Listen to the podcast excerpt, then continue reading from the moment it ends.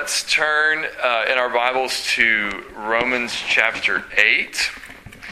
We're going to look at uh, several different passages of Scripture tonight as we talk about the uh, last piece that we're going to focus on of the doctrine of salvation.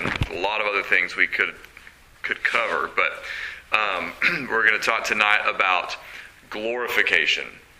And So um, again, there are lots and lots of facets to um, our salvation, but uh, three that the three that are focused on often are justification, sanctification, and glorification. So, justification is that moment when we are declared righteous before God when we believe.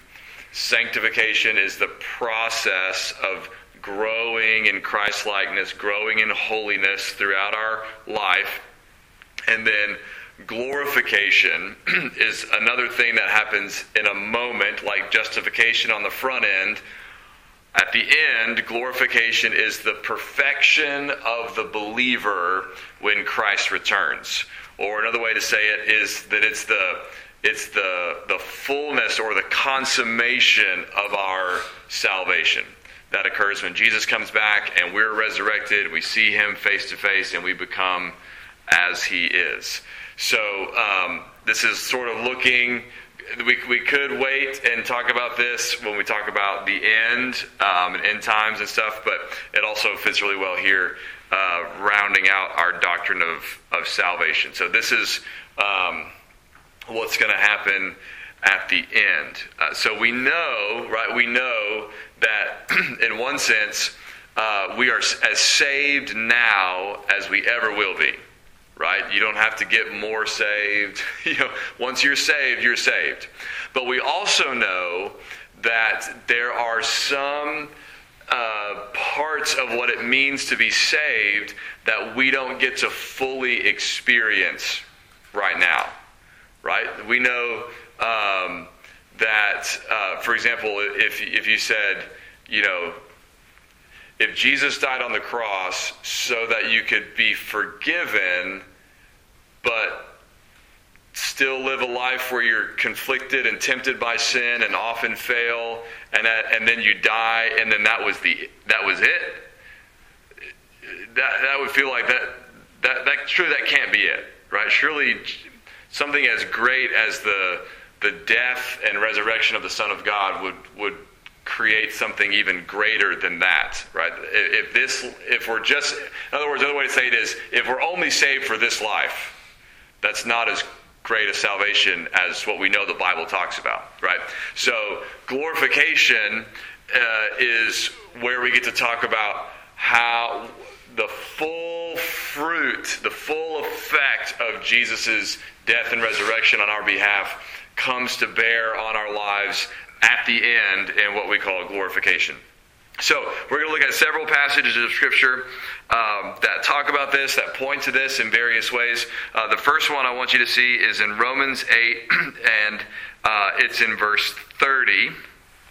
And uh, this is what has been called uh, the golden chain of salvation. It says, Those whom he predestined, he also called.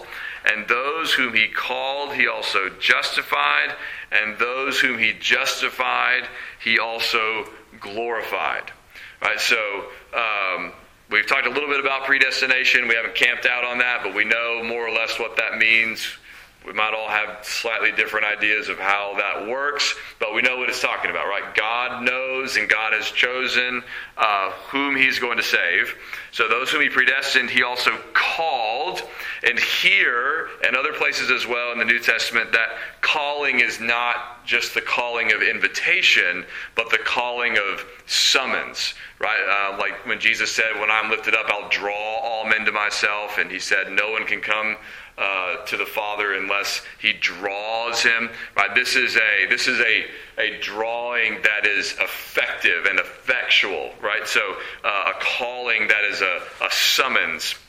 More than just an invitation. So, those whom he predestined, he also called, and those whom he called, he also justified. So, those whom he's called to Christ and drawn to Christ, those uh, are those the people who have believed, and so they've been declared righteous. Their sins have been forgiven, they're right before God.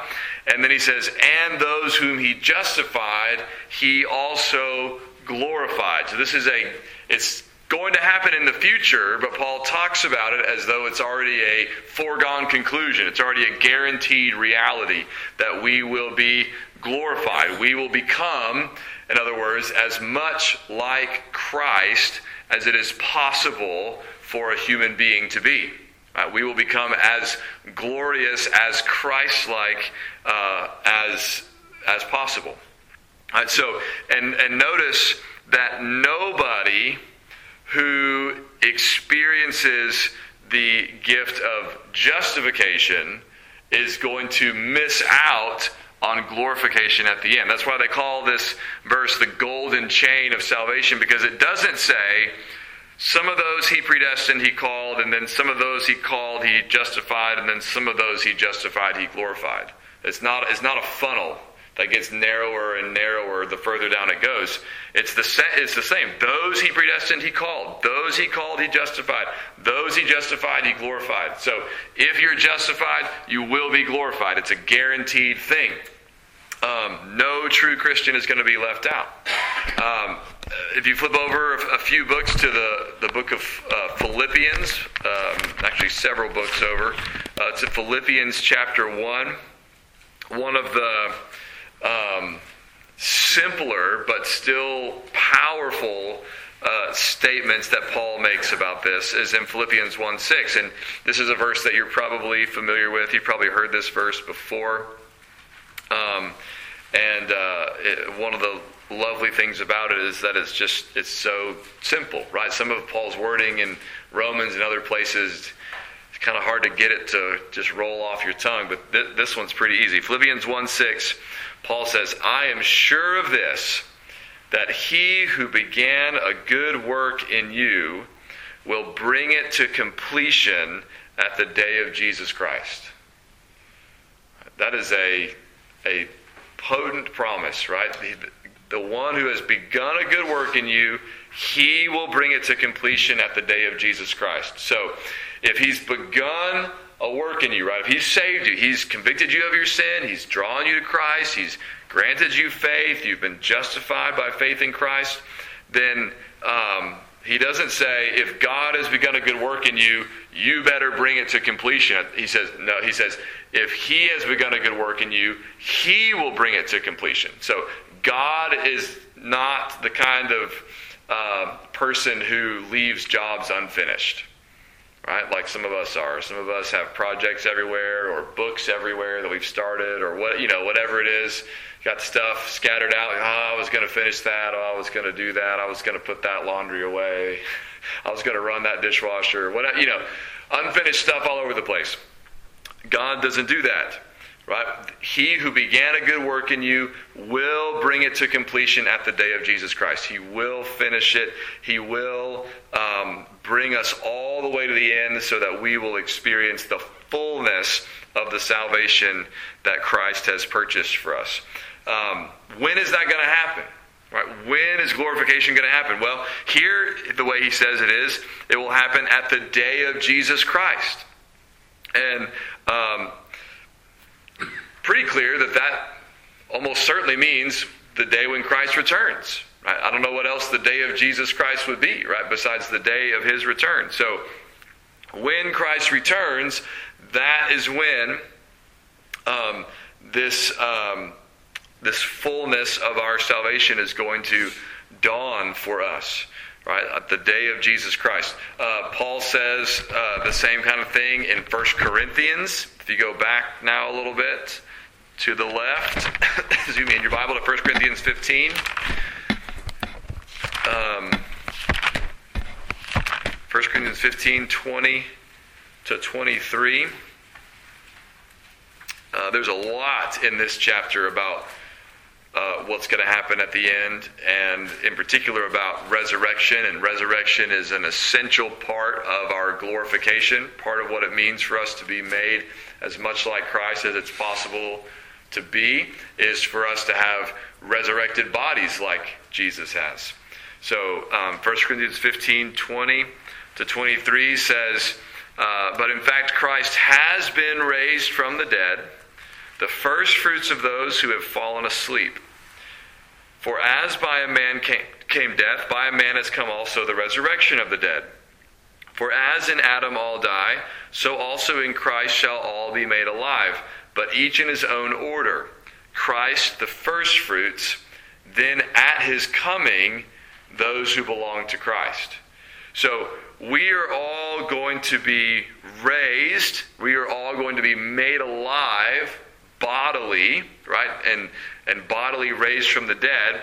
And Paul says that Jesus is the first fruits. He's sort of the the the first part of the harvest, right? But the full harvest is not going to come until uh, Christ's return. It's at His coming that those who belong to Christ will be raised. That the full harvest will come in. So.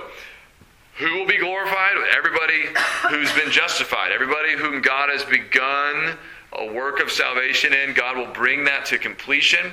When will we be glorified? We'll be glorified at the day of Jesus Christ, when Christ comes, when he returns. What's going to happen when we're glorified? We're going to be resurrected, right? That's what Paul says here. And then he, he, he gives us a little more about this later in the chapter. Uh, if you look down to verse 51 of chapter 15, he says, Behold, I tell you a mystery. We shall not all sleep, which means we're not all going to die before Jesus comes back. We shall not all sleep, but we shall all be changed. In a moment, in the twinkling of an eye, at the last trumpet. For the trumpet will sound, and the dead will be raised imperishable, and we shall be changed. For this perishable body must put on the imperishable, and this mortal body must put on immortality. When the perishable puts on the imperishable and the mortal puts on immortality, then shall come to pass the saying that is written Death is swallowed up in victory, O death. Where is your victory, O death? Where is your sting?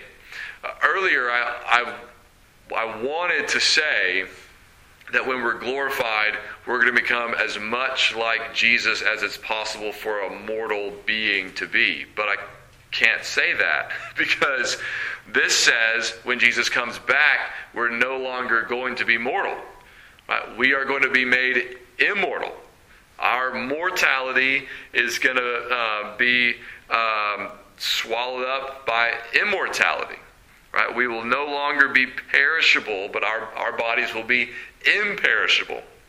And that's hard to get our minds around, right? Because everything we know is perishable, and especially our bodies.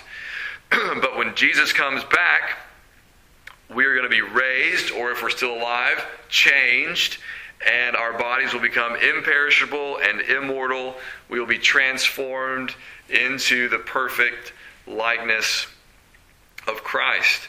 Um, Paul says it a, a, slightly different way in uh, Philippians. You have to turn back there. We were just there, but you can. Um, Philippians 3 20 to 21 uh, Paul says, Our citizenship is in heaven, and from it we await a Savior, the Lord Jesus Christ, who will transform our lowly body to be like his glorious body by the power that enables him even to subject all things to himself. So if you think, I don't know how that's even possible that Jesus could transform this old thing, right, into a glorious body like what he has in heaven right now, Paul says, Well, I'll tell you how he does it. He does it by the same power that he uses to rule over all the universe and put everything under his feet, right? Subject everything to himself. He's got the power to rule over all creation, visible and invisible. I think he can handle transforming your body. All right, so uh, that's what part was going to happen when we were glorified. And then one more verse, last one, is in uh, 1 John chapter 3, verse 2. This is, um, I, I, go back to this one a lot. Um, this is a, a, a, favorite for, for me for talking about this idea of what is it going to be like when Jesus comes back? What's going to happen? What does it mean to be glorified? John says it this way. John always simple but profound. 1 John 3 2, he says, Beloved, we are God's children now. So we've already we're saved, we're adopted, we're God's children now. And what we will be has not yet appeared. So we haven't seen yet what it's going to be, whatever's going to happen to us. But here's what we know. But we know that when he appears, we shall be like him because we shall see him as he is. So we don't know all the details. We haven't nobody's drawn us a picture yet. We don't we've not seen what we're going to be like. But here's what we know. When he comes back, we're going to be like him. We're going to see him face to face and there's going to be something about seeing him that is going to transform us to make us, again, as much like Him as it's possible for a human being to be. This is um, the consummation of what we saw last time. Remember, last time one of the verses we looked at was uh, in 2 Corinthians 3.18 where it says, uh, we with unveiled face, beholding the glory of the Lord, are being transformed from one degree of glory to another. John is just saying, at some point, you're not just beholding Jesus through a glass darkly. At some point, Jesus comes back. You see him face to face. And that process of becoming a little bit more like Jesus, a little bit more like Jesus, all of a sudden, boom, the process is complete, and you're as much like Jesus as it's possible to be. That's what's going to happen when he returns and we see him face to face. So, this, all of this that we've been looking at about glorification, that it's promised and guaranteed to all of us who believe that it's going to happen when Christ returns, that we're going to be transformed, our bodies will be raised from the dead, imperishable, immortal, uh, transformed to be like Jesus' body, uh, made to be like Him. That is uh, not just a, a wish or a man, wouldn't that be nice? That is a promise. That is our confident expectation. That is our hope. Uh, and the biblical, the full biblical sense of hope of this is what we are counting on. This is what we believe is going to happen in the future. So, any thoughts or questions about